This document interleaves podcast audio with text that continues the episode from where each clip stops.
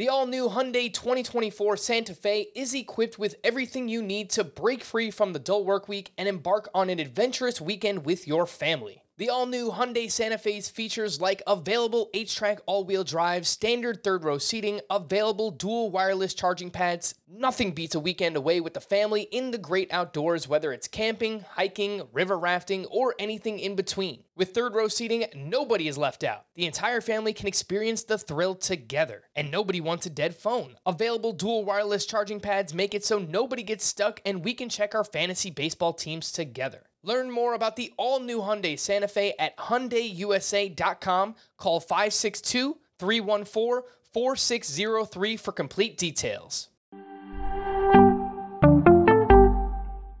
Welcome to the Fantasy Baseball Today podcast from CBS Sports. High drive, center field, hit the wall, grand slam. This is magnificent. Got a fantasy question? Email fantasybaseball at cbsi.com. Get ready to win your league. where fantasy becomes reality. Now, here's Frank, Scott, Chris, and Adam. Prospects, prospects. We all love prospects. Welcome into Fantasy Baseball today on Thursday, January 6th. I am Frank Stampfl, and you guessed it. We're talking about not prospects, obviously. Yes, we're talking about prospects, the biggest hmm. impact prospects for 2022 redraft leagues. We did this earlier in the offseason with our good buddy, the Welsh, but we have Scott's top 100 prospects on the horizon, and he's put a lot of hard work into it. Speaking of which, hello, Scotty. How are you doing? Hello. Hello. I'm fine. I'm still putting hard work into it. I have written up 21 of the 100 prospects as of now, which is not as far along as I'd like to be, if I'm being perfectly honest. I hope to be through 50 by the time I'm done working today, which is yesterday to those listening.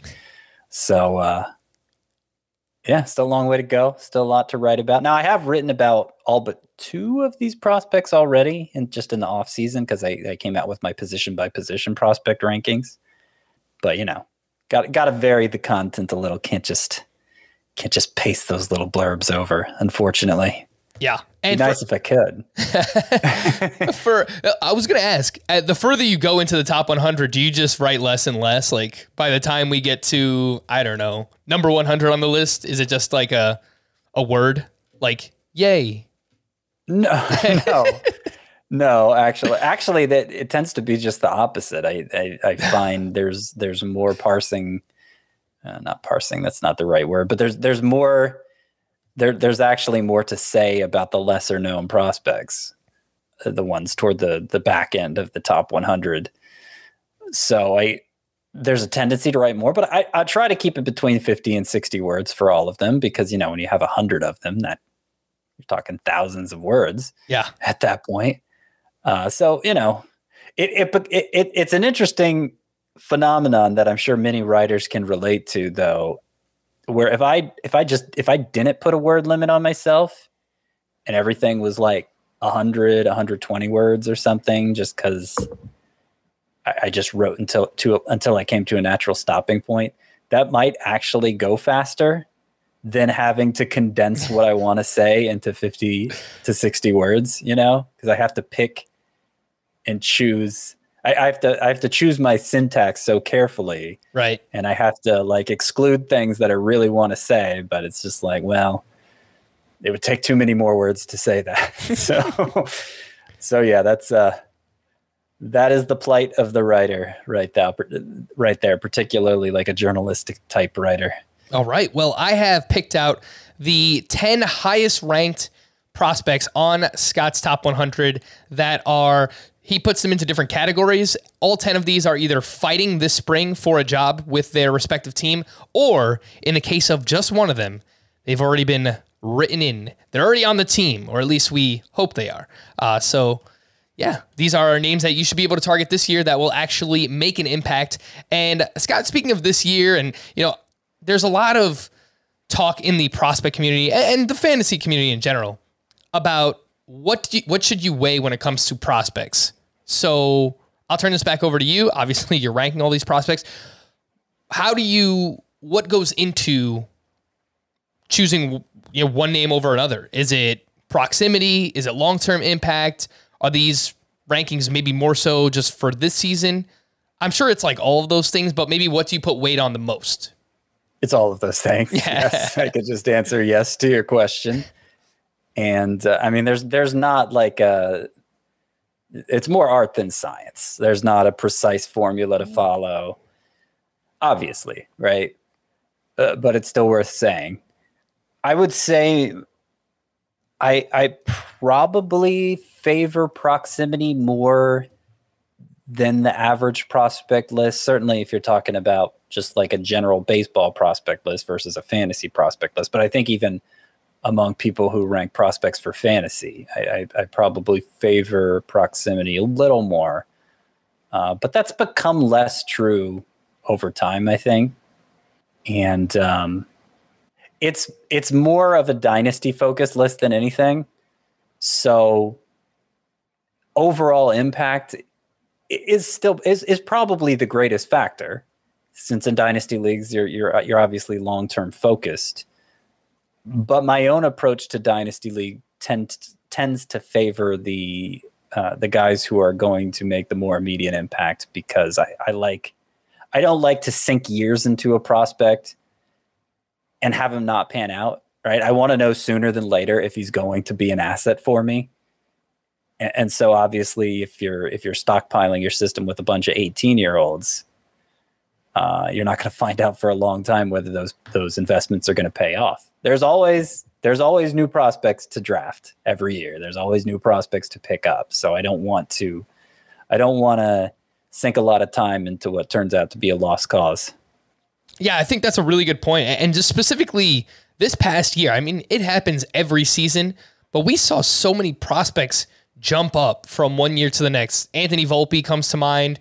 Um, look, I'm sure that there is a bunch like Shane Baz, for example, right? Like he was nobody's top, he no one's top pitching prospect this time last year or even two years ago, but all of a sudden, look at what he does this season in the minors, and then couple that with what we saw towards the end of the season, and it just happens year over year. There are a lot of prospects that you know. Obviously, Shane Baz was on prospect list. It's not like he came out of nowhere, but there's Right. prospects. But he was that like elevate. 80 something on my list last year. Exactly. Yeah. So you'll be able to either, you know, in some cases, pick these guys up in your dynasty league throughout the course of the season, or maybe if you notice something early in the season that you like, you could try and trade for that prospect. So keep that in mind. I think that's a really, really strong point there, Scott.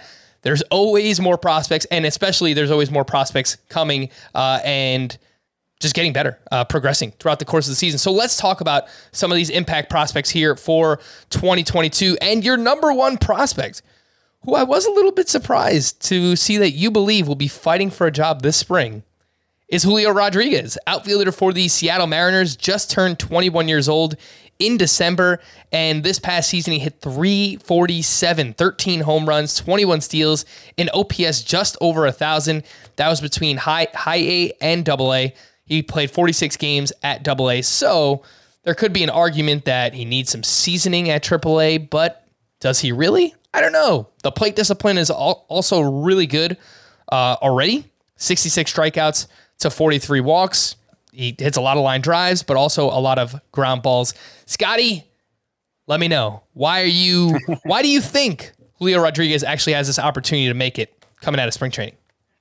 Well, I'll first point out that fighting this spring, that designation for these prospects, in some cases, it's fighting this spring and probably will win a job. But in, in many cases, it's I'm giving him a chance of winning the job this spring, but I don't think it's that likely. And, and Rodriguez, of course, would be more the latter.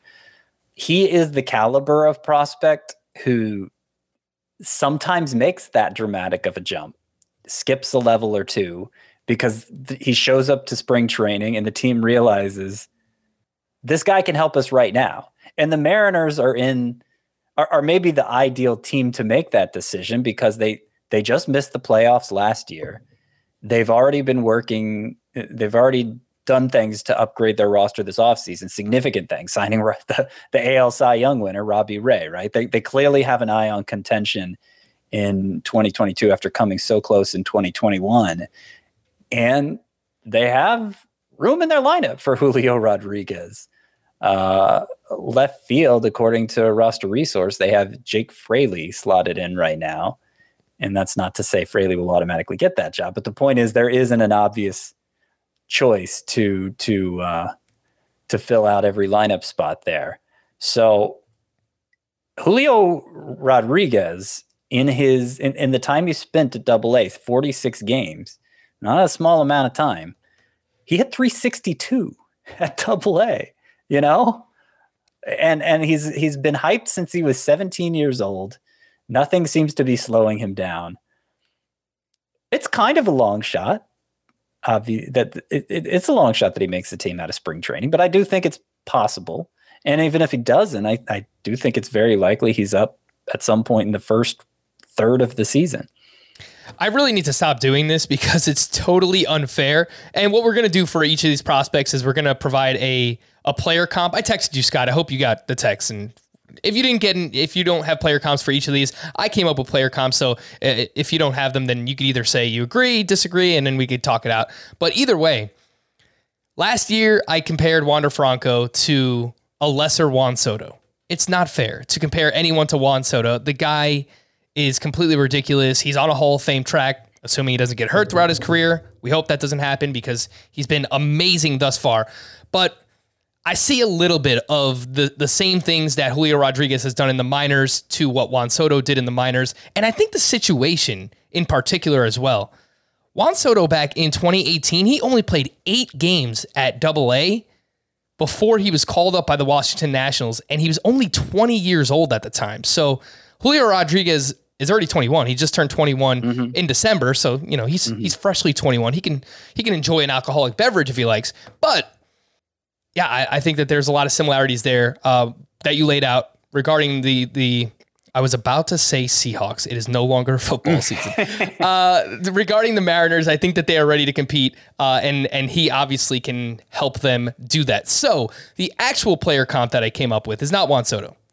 I like yeah. the situation I compared them, but actually I like Kyle Tucker. I like Kyle Tucker from the right side. Kyle Tucker walks quite a bit. Uh, maybe he has more power than Julio Rodriguez, though I don't want to cap the power. I mean, there's no. a lot of power in that bat as well. Uh, yeah. But, you know, it was like 14 steals this past year for Kyle Tucker. I think Julio Rodriguez maybe can run even more than that. But that was like a, a high end comp that I came up with for Julio Rodriguez. Kyle Tucker, what do you think, Scotty? I think Julio Rodriguez has a better career than Kyle Tucker. Okay.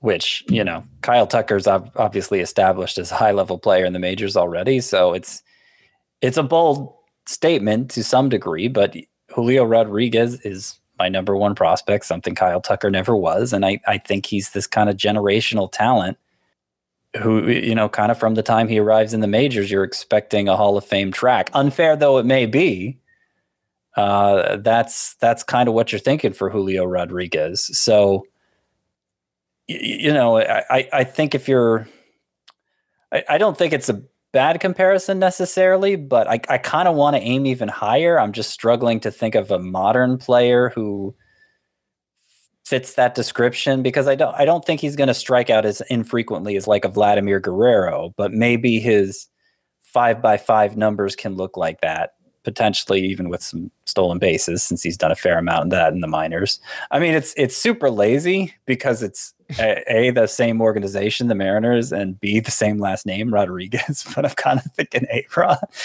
Ooh, yeah. All right. Like, you know, obviously more likely than not to fall short of that. But I, I think he can be that kind of transcendent talent Julio Rodriguez can potentially. All right. So, yeah, potential superstar here in Julio Rodriguez. Number two, your number two prospect, and number two on this list is someone we've talked about quite a bit. And I think we're going to talk about him even more throughout the course of the off season. And that is Bobby Witt, shortstop with the Kansas City Royals. He is 21 years old, will turn 22 in June. And this past season, he hit 290, 33 homers, 29 steals, power, speed, 936 OPS between AA and AAA. Uh, played 62 games at AAA. He is all but ready to play with the Royals. Join them. Uh, could be right out of spring training. We got to see what happens. Obviously, with this new CBA and how they're going to treat prospects, if there's going to be any type of manipulation moving forward. Obviously, that's that's one of the, the core issues and things that they want to figure out uh, with the CBA. Not perfect play discipline, Scott, but not bad either. You know, 9% walk rate, lowered his strikeout rate to 22.5%, at AAA. Lots of line drives, lots of fly balls. I wonder maybe does KC sap some of that power of Bobby Witt? I remember watching a an at bat of his in spring training last year against Julio Urías, and he he looked ready. He looked ready then. It was I think a 12 or 13 pitch at bat. I forget how it ended, but the fact that he was battling off pitch after pitch, he was taking balls. It went to a full count. I was super impressed then. Uh, and obviously, given what he did this past season, I'm even more impressed now. Yeah, yeah, no, me too. I, I it was, it was kind of everything we could have hoped for. What Bobby Witt did, and and and what was his first full minor league season, first taste of the upper minors, really. Uh, obviously, the lost 2020 season meant some development happened uh, behind the scenes, and so we we weren't able to see this progression that may have been going on. But this was about as good as anyone could have hoped for. If if the Royals were in the the playoff hunt, I imagine we would have seen Witt in the majors already. They very nearly gave him a job last spring, if reports are to be believed. And I think more likely than Rodriguez, I might say a 40 60 chance Witt is in the Royals starting lineup on opening day. And if not, then then before the end of April. I mean, we can't we don't know exactly what the new uh, labor deal is going to look like and to what extent it, it will address uh, it will address some of the service time manipulation that goes on. So that might influence Witt's timetable. But it's going to be very early on, and that's why among prospects who haven't debuted yet, Witt is the obvious first choice in fantasy drafts. And that's exactly what the ADP is saying so far as well. Um, Bobby Witt currently since December 1st, 95.6 is the ADP being drafted inside the top 100 picks. It's actually come down a little bit. I remember back in November, uh, it was inside the top 90, so it's it's fallen back a little bit here. And if you're wondering uh, where has the top prospect, really the top prospect for fantasy that season been drafted by ADP the past couple of years. Luis Robert was 81.7 heading into 2020. Vladimir Guerrero was 51.1 in 2019. Ronald Acuna was 100.5 back in 2018. So this actually seems like a pretty fair price for the top prospect uh, this upcoming season in Bobby Witt. Scott, would you consider actually paying that price? Yeah. Yeah, I've done it before in early mocks. It's it's hard because he's a shortstop and yeah. it's easy to fill that position early. So you're you're more often drafting him as a middle infielder or maybe even a utility player. Uh, but I think the upside is worth it. I think the potential for him to contribute in all five categories, because particularly for the Royals, I feel confident saying Bobby Witt, at least early in his career, is going to be a base stealer. And um, you, know, you know, obviously in, in in roto leagues, that's that's uh, that there's a strong attraction to that. Yeah, the player comp that I have for him, Scott, it's it's a pretty lazy one. I feel like a lot of people have made this comp already for him, yeah. but it is uh, Trevor Story, and I think just kind of looking at Trevor Story's career, what we saw this past season, I think that might be the low end. I mean, obviously, look, the floor for any prospect is you know they're out of the game, they're out of baseball in a couple of years, and they just flame out, and it doesn't work out, but I think the low end realistic expectation for Bobby Witt is maybe what we saw from Trevor Story this year 250 batting average, 2020 type bat. But the high end could actually be what Trevor Story was a couple of years ago, where yeah. he's hitting close to 300, 35 sure. home runs, 20 plus steals. And, and, doesn't need the help of Coors Field to do that. Exactly. Like Trevor Story probably does. No, I think that's that's the first place I go with by Bobby Witt as well. I, mm-hmm. I actually went there, I think, in my top 100 last year. I had that in in writing that Trevor Story comp before Witt had the kind of year that he had. And obviously the comparison feels less ex- it feels less uh, excessive now that he did put up those numbers. But, you know, it's it's worth pointing out because I feel like this is a touchy subject in fantasy circles, the the player comps for prospects, and I, mm-hmm. I just dropped an A Rod comp for A Rod comp for J Rod a few minutes ago, and maybe people turned us off right then. I don't know. Please don't I, come back. I, yeah, It, but I mean, even the even a Trevor Story comp may sound like too much for some people when you're talking about Bobby Witt. I always aim high with my prospect comps because I, to, in my mind, it goes without saying that a prospect, just by virtue of the term prospect, what that term means, is unlikely to live up to that comp. There's a percentage chance he does. Mm-hmm. So, but, but I, I believe in an upside comp. Really, is is what I'm putting out there when I do comps. It's not it's not this fence straddling comp that, in my mind, doesn't tell you that much because you know prospects are either going to be what we dream they can be, they're going to fizzle out, or they're going to go have kind of an underwhelming career. And and and in my mind the only one of those scenarios that you can really put specific terms on is the upside comp the comp where they're everything you hope they're going to be. So i don't feel any shame in doing this. I a lot of people like scoff at it mm-hmm. when you make these kinds of comps but plus they're just more fun exactly it's it's fun like that's exactly it and i think the main reason why i wanted to do player comps is i, I think it gives listeners and people watching us an opportunity to compare what this player can turn into fantasy wise. So that's mm-hmm. why I like to do these player comps. You know, look, there's a lot of people who they study these prospects inside and out. Like, you know, they they know they have an idea of what they think this player is going to become. There's a lot of people listening who maybe this is the first time they're hearing about these prospects and they really just they want and they want that idea and that and that comparison. So I agree with you. Overall, I just think it's fun. So for any, you know, hardcore fantasy listener out there who's like, these are such ridiculous comps, I'm sorry, but we're trying to have fun. Number Get three on the yourself. list. Number three on the list here is Adley Rutschman. We've gone one, two, three in, in your top 100, and they're all expected to have an impact this season. Your number three prospect, Adley Rutschman, catcher for the Baltimore Orioles, turning 24. I was surprised to see that he's turning 24 years old in February.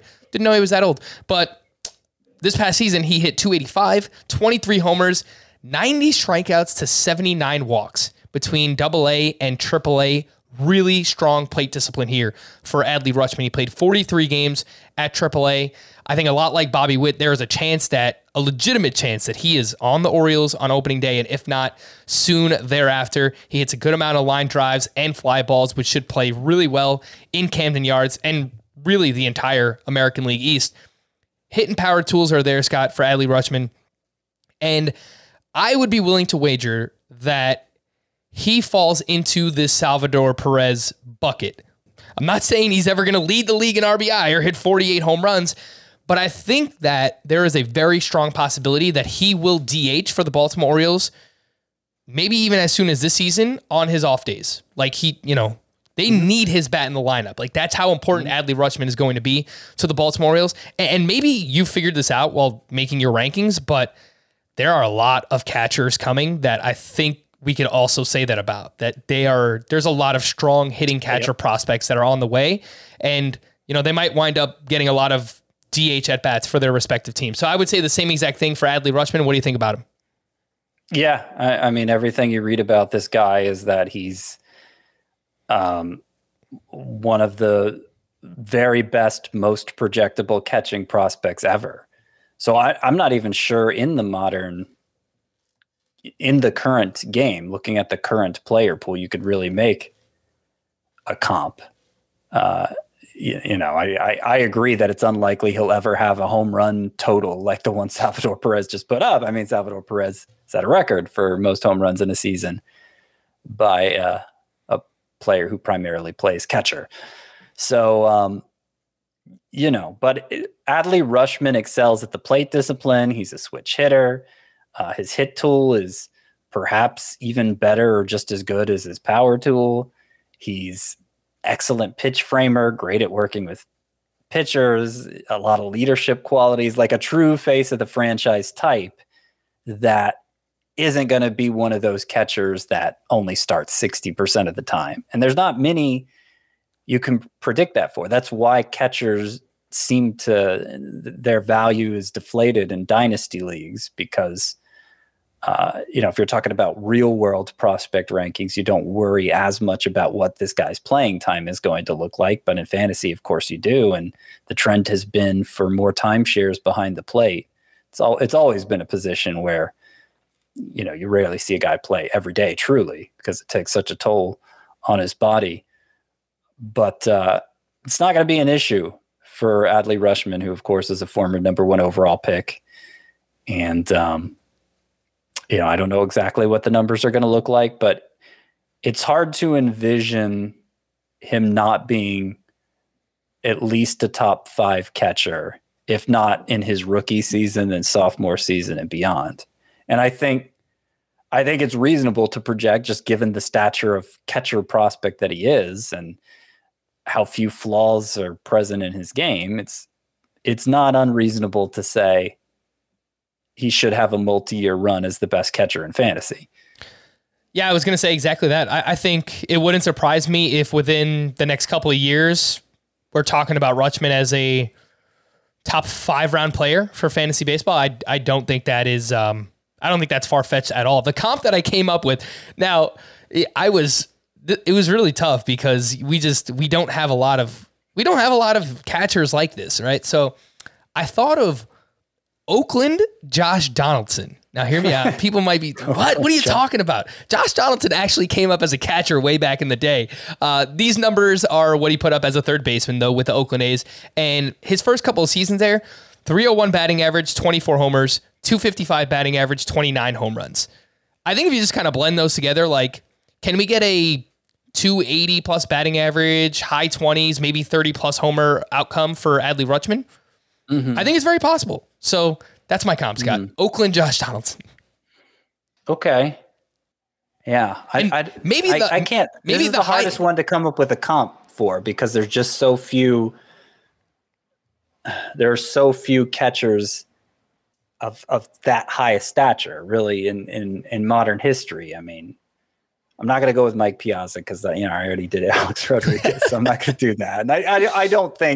you know I don't think Adley Rutschman's going to hit 330 year after year or anything like that. But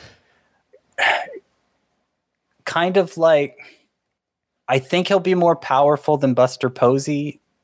I don't think he'll have as consistently high batting averages as him.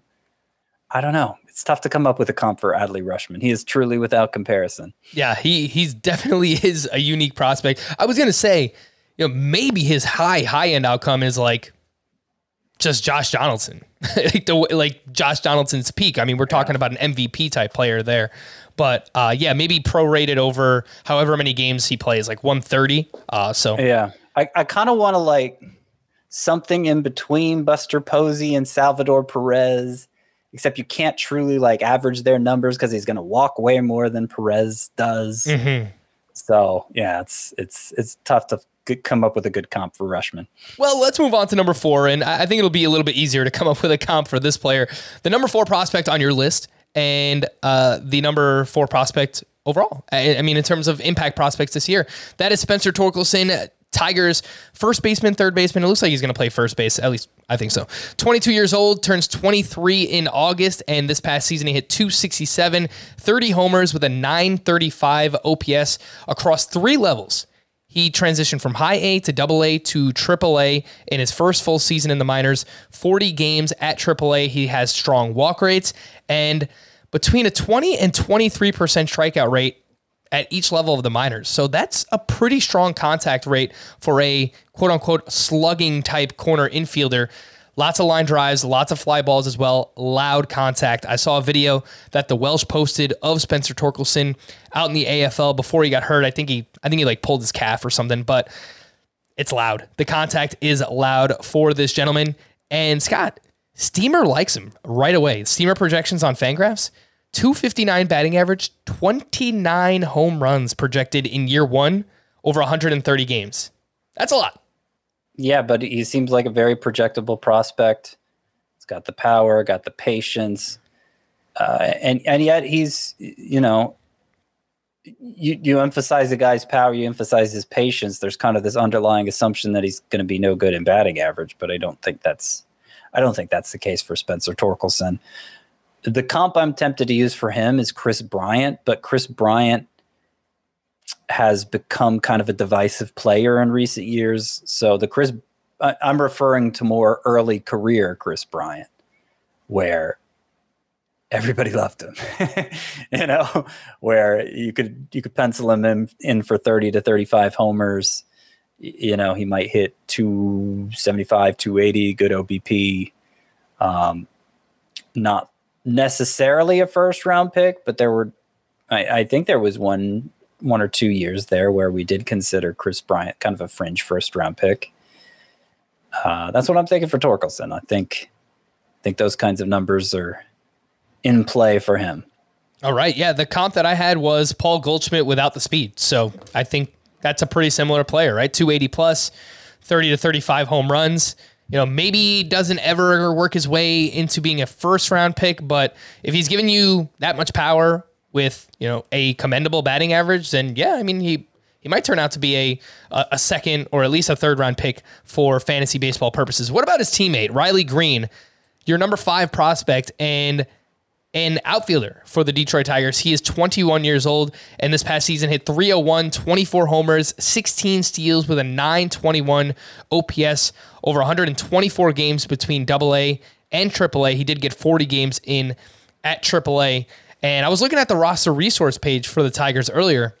Center field is just there. It's there for the taking. I mean, they have Victor Reyes penciled in as the starting center fielder right now. So I'm not sure it happens right out of the gate, but this is another one where I could see it happen pretty early for Riley Greene. You know, maybe it's like a May call up or something.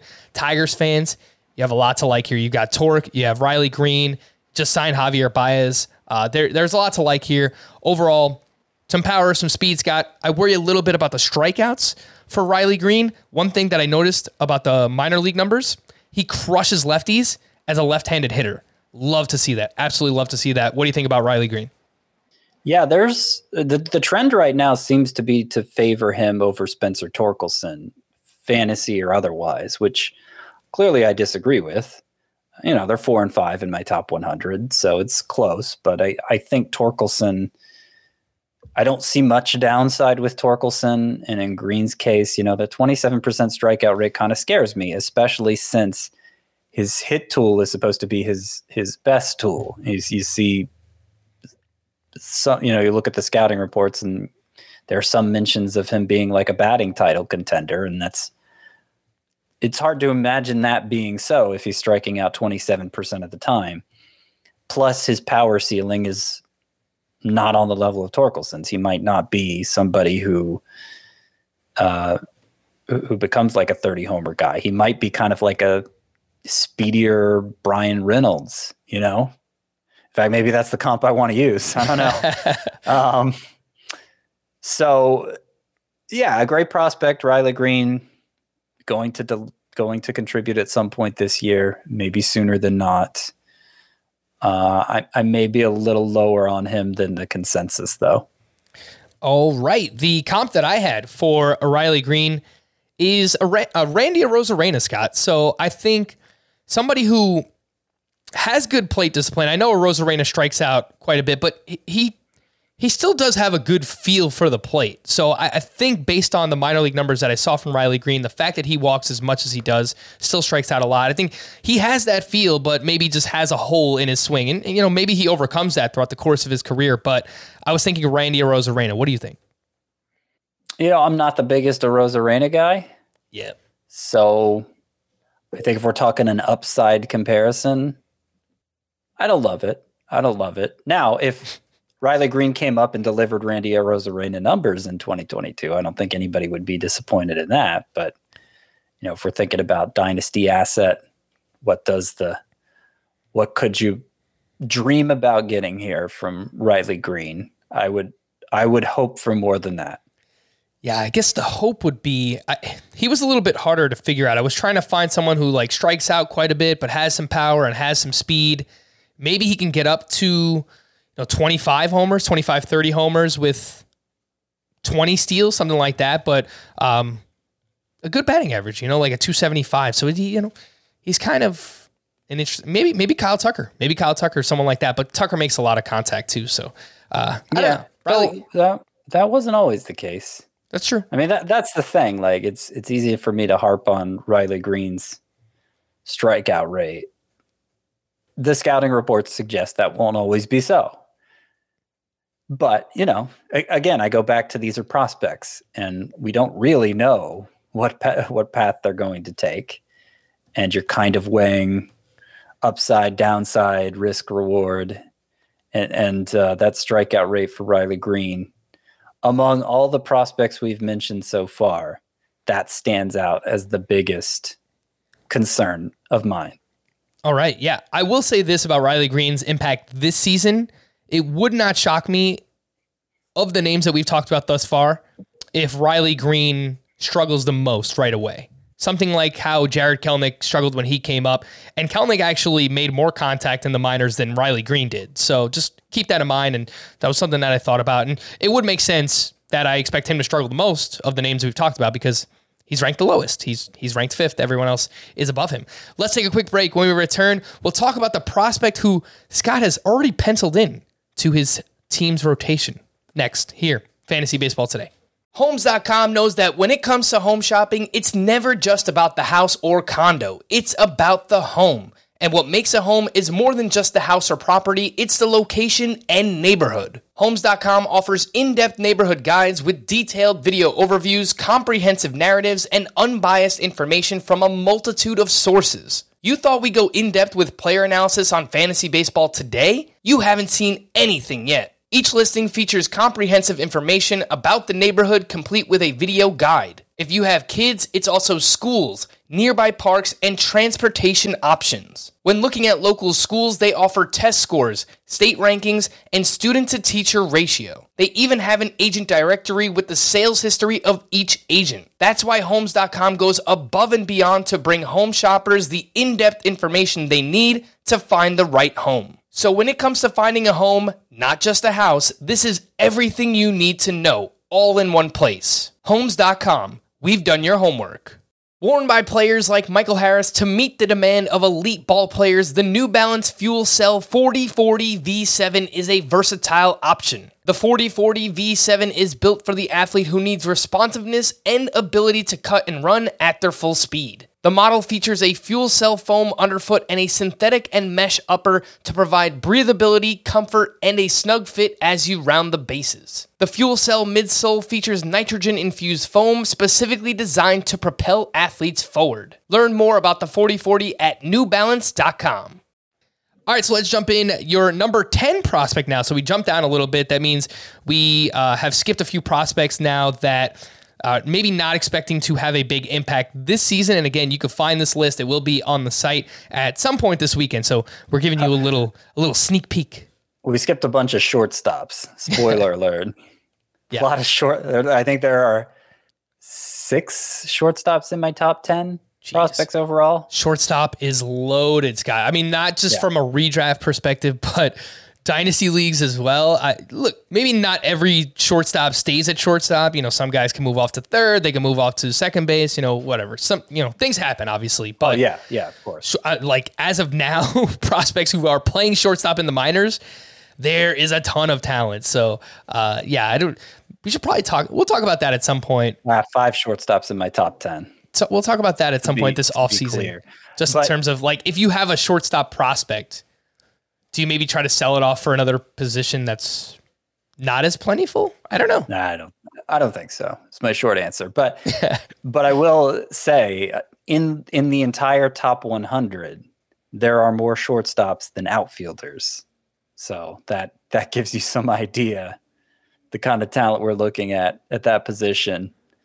As if it are if as if there wasn't wasn't already enough there in the major league level. All right. Well, let's just hope, Scott, that some of those shortstops turn into outfielders and they can Yeah. they can uh, help us out there. Anyway, your number ten prospect that is Shane Baz. We saw a little little bit of him at the end of the season there, starting pitcher with the Tampa Bay Rays, 22 years old, and he is the last piece of the Chris Archer trade, which we have already talked about for years.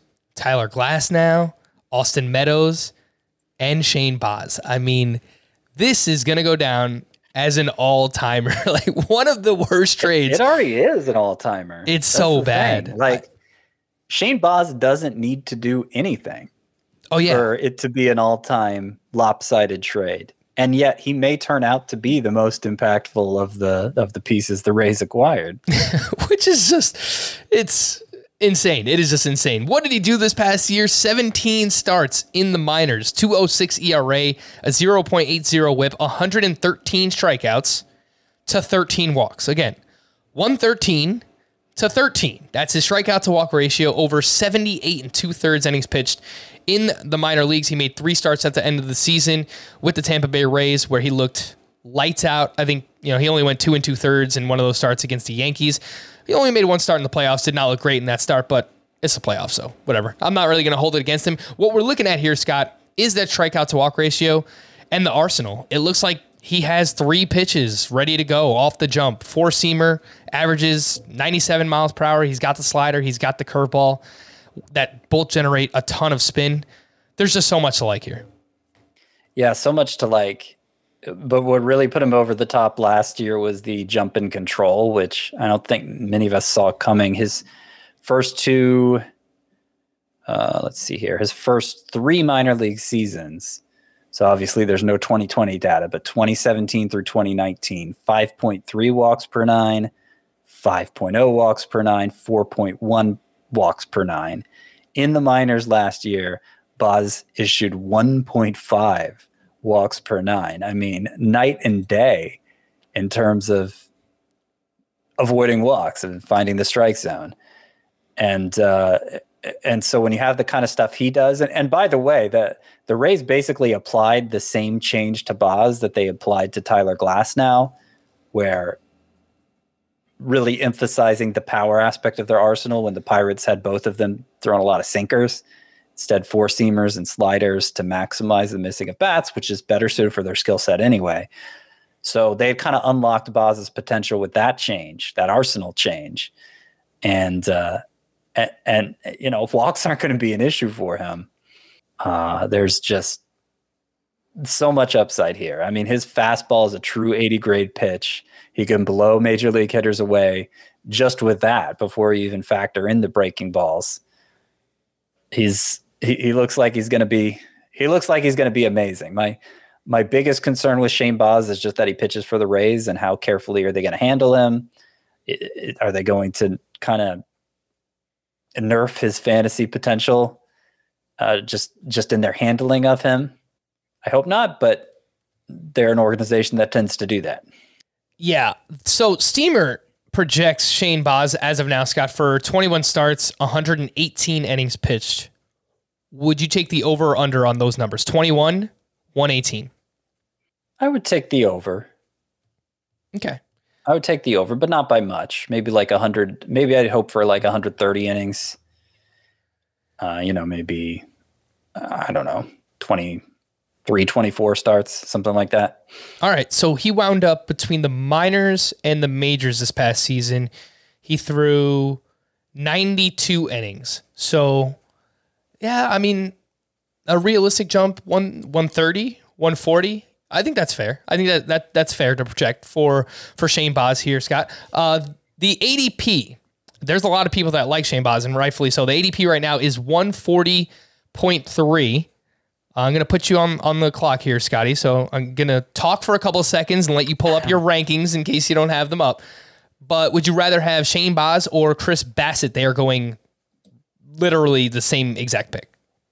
Baz. Would you rather have Shane Baz or Framber Valdez?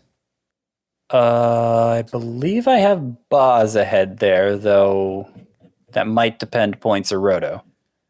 Interesting. All right, so we're getting closer. How about Shane Baz versus Nathan Eovaldi? Yeah, I think I would prefer Valdez in in points leagues because I have Baz just one spot ahead in roto. Okay, Baz versus Eovaldi, definitely Baz. Ooh, Baz versus Carlos Rodon. He's a, such a wild card.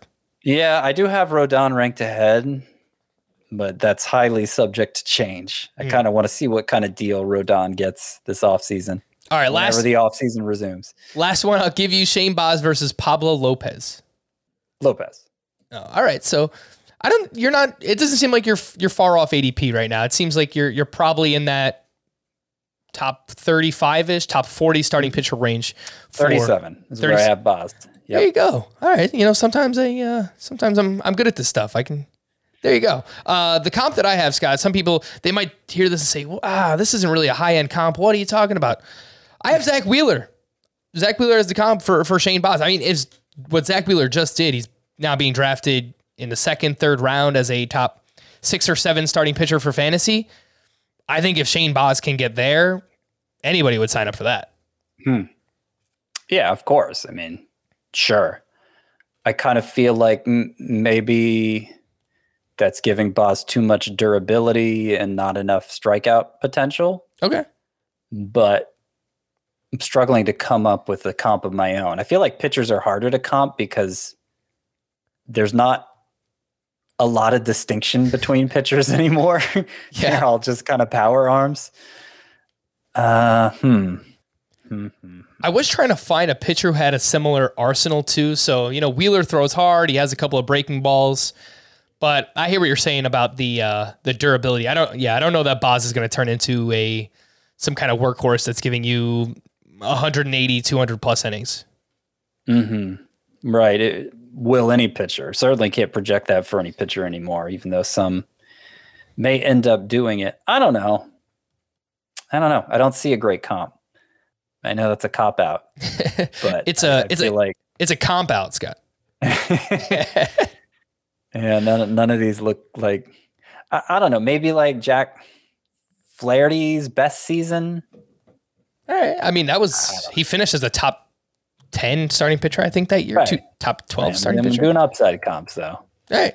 Uh, let's move on to our next prospect here. That is Josh Jung, your number 13 ranked prospect, Texas Rangers third baseman, and he turns 24 years old in February. So the timetable is there. This past season, he hit 326, 19 homers, a 990 OPS in just 78 games between Double A and Triple A. He was dealing with an injury. Do you remember off the top of your head, Scott, what that injury was for Josh Jung? It was a broken foot. Okay, yeah. So that's what limited him to 78 games this past season. But in those 78 games, he was pretty damn good.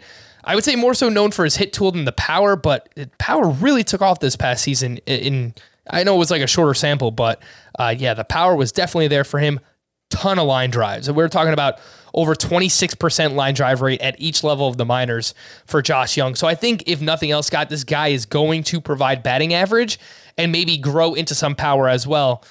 Although it's looking like the Rangers Park might not be the best for that. What do you think about Josh Jung? I love Josh Jung. I think he might be of the prospects we've talked about who can make an impact this year. He might have the second biggest impact after Bobby Witt because he might have the the second best chance of making the opening day roster or be the second one of these prospects to arrive. And uh, yeah, he's he's he's rocketed up the pro- prospect rankings the past couple years, and a lot of credit to the Rangers here. They took him they took him eighth overall in 2019, and you know most of the prospect rank lists were didn't really treat him like an eighth overall pick, but he had great plate discipline, great bat to ball skills, just not enough power.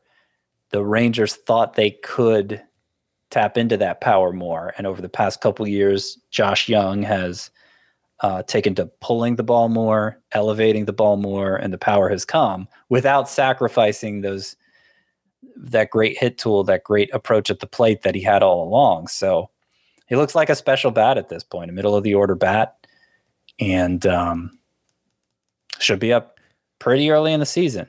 Yeah, I don't know how much the park is going to work against him, but I mean the the exit velocities are are real. He's just he's just um, figured out a way to maximize their impact. Something we haven't talked enough about yet is the impact that Marcus Semien and Car- Corey Seager are going to have on the rest of the Rangers lineup. We've talked a ton about those specific players, but ultimately they should help the names that are coming. You know, guys like Josh Jung, if we could ever see Sam Huff make it for the Texas Rangers as well. But, you know, even Nathaniel Lowe, Nate Lowe, if he's hitting in the middle of that lineup, I, you know, there's going to be more RBI opportunities there as well. So I think keep that in mind when it comes to projecting Josh Jung for this year, but for years to come, because we know Semien and Seager are are signed for a bunch of years uh, there, and and totally should help his overall value. The comp that I came up with, Scott, and this this is going to sound low end, but I think it's it's more realistic than anything. Is Justin Turner? What we've seen from Turner the past couple years, really strong batting average, 290 plus, 25 home runs. I think that there's a chance Josh Jung could wind up hitting for more power. Where if he does, maybe what Austin Riley just did this past season, like that's a high end outcome for Josh Jung. But that's what I'm thinking for him. Yeah, no, I think that's I think that's fine. Justin Turner, the percentages, eh, there's nothing not to like about those over the years. It's so you say it's a low end comparison. I mean, obviously, because of his age, he tends to sit a lot, and that's why his fantasy value gets suppressed. But definitely a productive hitter. Yeah, I think kind of some some kind of averaging out of Alex Bregman, Anthony Rendon, Justin Turner. I think that's in the right ballpark when you're talking about an upside comp for Josh Jung. And you know, maybe maybe if you wanted to downgrade that comp a little, uh, because the batting averages are so high for all of them. Although I mean Josh Jung has a great hit tool. Hmm, I don't know. I thought I had a good name here, but I don't. Something like that. Yeah, something something it, it's the same it's the same kind of phenotype of player where not going to strike out much, going to get on base a lot. How much power is it going to be? Well, it's going to be some, but we don't know, you know, if it's going to manifest closer to 20 or closer to 30 home runs a year. Well, you like him a lot, Scott. That you've made that clear at this point. Yeah. I've I've got him in the Scott White Dynasty League. So I send know, your I- offers. I tried to I tried to get them from you. send your offers. Let's see what we got. Uh, let's see. Uh, look, I need all the help that I could get. We've got three more prospects to talk about, Scott, and about 10 minutes left. So let's do it. Oneil Cruz, your number 16 prospect, a six foot seven shortstop for the Pittsburgh Pirates. He is 23 years old. This past season, he hit 310. 17 homers, 19 steals with a 970 OPS over 68 games between AA and AAA. Only played six games at AAA, but interestingly enough, he made it to the Pirates by the end of the season. I found it odd that they promoted both him and Roansy Contreras towards the end of the year. Know, It was Yeah. just it was just weird timing that it happened, but that that happened. You know, those guys were promoted towards the end. He actually homered in one of those games. He hit his first major league home run off of Mychal Givens. I watched it earlier tonight. Came on an 0-2 pitch, a changeup down out of the zone. It was pretty impressive. Pretty impressive to to notice that changeup, obviously on an 0-2 count. So uh, just a little sneak peek there of what we might be able to see from Oneil Cruz. Scott, good luck coming up with a comp for this guy. He is Yeah, he's- he he's is beyond so interesting to project. He's so big. The plate discipline has kind of been all over the place in his minor league career. The batted ball data has kind of been all over the place in his career. Though I will say, he started off hitting a lot of ground balls, and you know he's he's lowered that the, the, the past couple of seasons. But good luck, Scotty. What are we getting from Oneil Cruz? Yeah.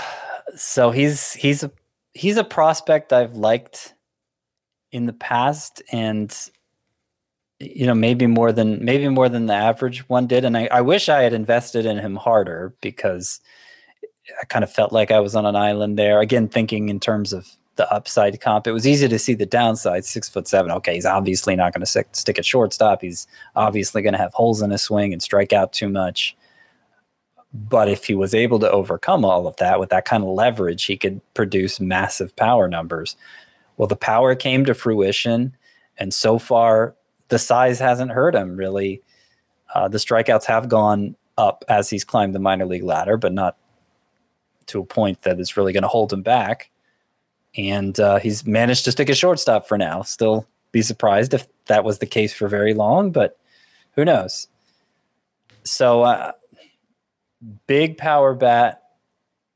I'm going to bet against him staying at shortstop. I'm going to bet there are some strikeout issues, but not enough to sink him.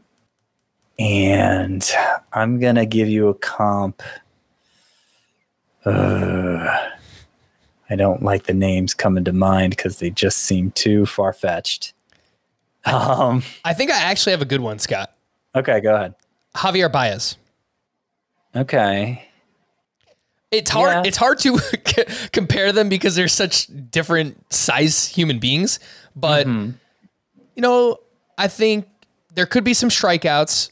There's going to be power. I I think more than anything, there's going to be power. There could be some Yeah. speed. I think double digit steals are possible for him.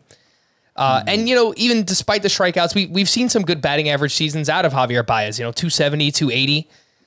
I think on a high end, you know that that's what Oneil Cruz can maybe turn into. Yeah, I see where you're going with that, and he might he might give you some of that sim, some similar steals output there, eventually.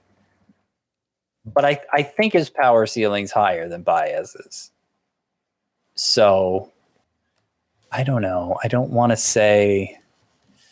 Oh, let me pull up my rankings here to come up with a good upside comp. I don't think I can in the middle infield, but just among all hitters, I don't know. Like I don't want to say Giancarlo Stanton because Giancarlo Stanton has a history of being drafted in the first round, but kind of who Giancarlo Stanton is now, where feel like you can get 35, 40 homers from him. That might, you know, I'm thinking closer to like a 260 batting average or something though for Cruz. I don't know. I'm struggling to come up with a comp here. All right, so maybe Javier Baez with a, a, a little bit more power, or a you know John Carlo John Carlos Stanton now with uh, a little bit of speed when it comes to Yeah. Oneil Cruz. Your number twenty two prospect that is Alek Thomas, an outfielder for the Arizona Diamondbacks. He turns twenty two years old in April, and this past season he hit 313, 18 homers, thirteen steals. A 953 OPS over 106 games between Double A and Triple A. He's known for his hit and speed more than anything, but he showed off some of that pop, man. 18 homers in 106 games. I mean, that OPS is very strong as well. Strong line drive rate. He hits a lot of ground balls. So I, I do wonder, you know, what the long term power output could be for an Alek mm-hmm. Thomas. And I think, you know, the lazy comp that just comes to mind for me right off the bat is is Whit Merrifield. Yeah, probably too many steals, but you know, otherwise, I, I think it's I think it's pretty good. I think Alek Thomas will be line drive over fly ball with like with Merrifield is, and you know, he had big power output this past year in the minors. His, his minor league numbers look awesome, but particularly that stint at AAA, it was largely influenced by the environment and doesn't seem like most evaluators are giving him much of a chance of being a real power threat, Alek Thomas. Historically, I've liked to bet the over on prospects, the over for power on prospects who just seem to have a nice, well rounded skill set. And, you know, power seemed like it was the easiest skill to cultivate at the major league level.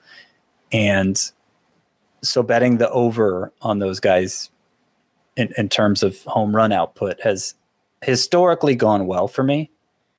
But I don't know how much that's changing with the new ball and some of the changes we saw uh, at the major league level last year. If power is going to be as easy to cultivate at the major league level anymore. So let's see, good comp for Alek Thomas. Mm, I'm sorry, I don't have these ready to go, even though you texted me beforehand. I thought they'd come to me easier. Yeah, I don't I don't love the Whit Merrifield one because of the speed thing, but I don't want to overestimate the power either. So I'm going to say I think Starling Marte could happen too, Scott. I mean, not Starling Marte from last year who stole 47 bases, but I mean, there was years, there were years where Marte was a good batting average, 20 homers, 30 steals. Like that was the projectable Starling Marte. And I, mm-hmm. I think Alek Thomas could get there too. Like he has a 50 grade power. He, he he's not expected to be a zero in power. So like that, that could progress like you're talking about. So mm-hmm. I don't think 20 homers is out of the question at Alek Thomas's peak. Yeah. No, I don't think so either. And I don't think 25 necessarily is. It's just I I think I think maybe I think there's a chance he's maybe a little undervalued in fantasy circles, I think. Mm. Uh, because there's skepticism over the power. Maybe like a more patient Tim Anderson. Okay, so like a, a 2020 type guy, but with more walks.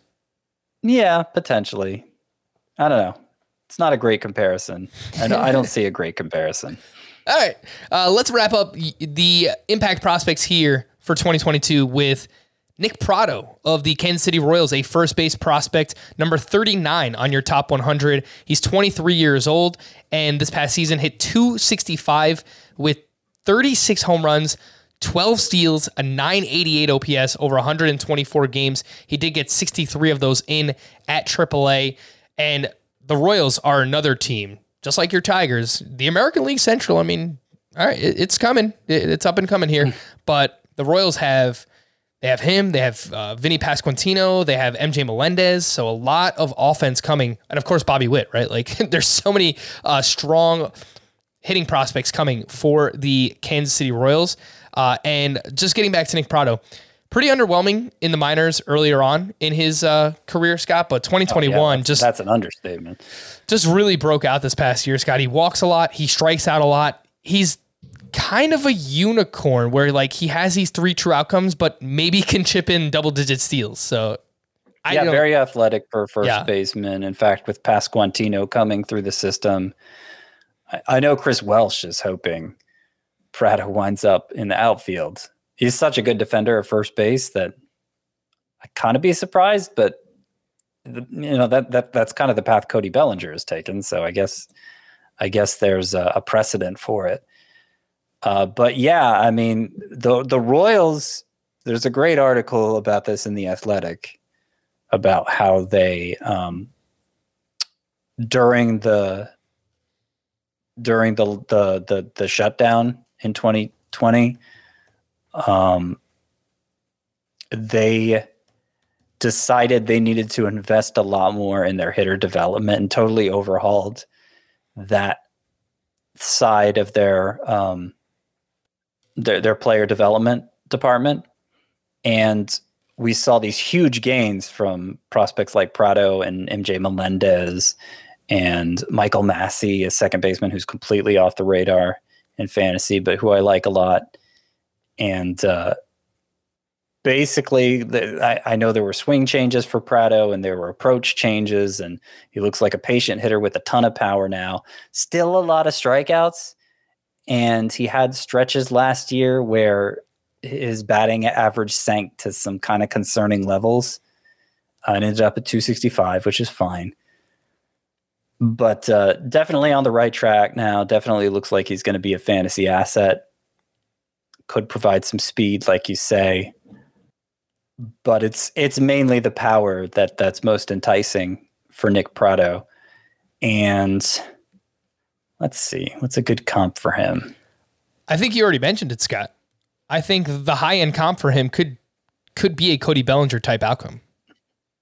Ah, well, I mean, I guess it depends what version of Cody Bellinger you're talking about. League MVP Bellinger? No, that's too high. Maybe like a Matt Olson. Matt Olson with a handful of steals. Yeah. You know, the, Yeah. the one that I came up with, Scott, was early career Mark Reynolds. People might not remember. Mark Reynolds used to run, man. I'm looking at his 2009 season 260 batting average, 44 homers, 24 steals. He did that with a 33% strikeout rate. Yeah.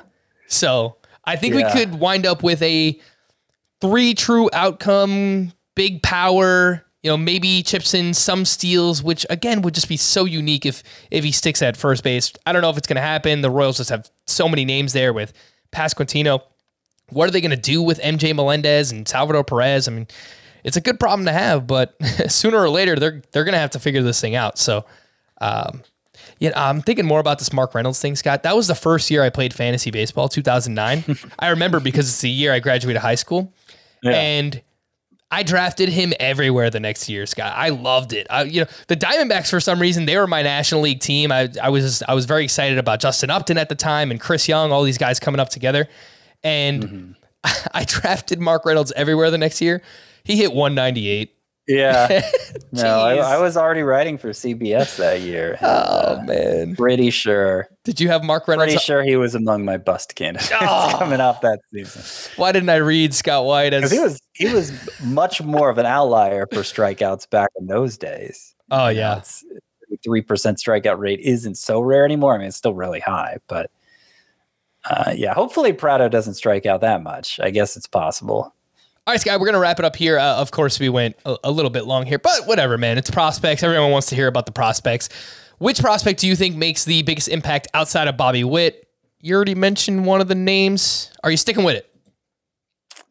Josh Jung? I mean, it, it depends on exactly how early Julio Rodriguez gets called up. But mm-hmm. in terms of how I'm drafting for this year, yeah, I think Josh Jung is the second most likely I am. I, I'm, I'm, I, I am to be invested in. Yeah, and I'm gonna take I'm gonna take Shane Baz out of this category as well because sure. you know he's he's already here. He's already and, and I think a yeah. lot of people you know we expect a, a, good amount out of Shane Baz. I'm gonna go with Adley Rutschman, but uh, I think a dark horse candidate, one that we didn't get to, but a name. Write him down. Don't forget about him. Jose Miranda with the Minnesota Twins. I think there's a chance mm. he could break camp with the team as well and just had a ridiculous season in the minors. Can he keep it up? Can he do it at the major league level? Uh, that remains to be seen, but he was awesome this past year. I've done two drafts so far, Scott. I have wound up with Josh Jung in one, Jose Miranda in the other. So those are some of the prospects that I will be targeting, and a few other names just to remember for midseason. Throw them on the scout team. These are the highest ranked prospects on Scott's top 100 that are midseason hopefuls. CJ Abrams with the Padres, Grayson Rodriguez with the Orioles, Triston Casas with the Red Sox, Brennen Davis with the Cubs, Nolan Gorman with the Cardinals, George Kirby with the Mariners, and Gabriel Moreno, another one of those catchers coming with the Toronto Blue Jays. We're going to wrap there. For Scott, I am Frank. Thank you all for listening and watching Fantasy Baseball today. We'll be back again on, when will that be? Monday. Bye bye.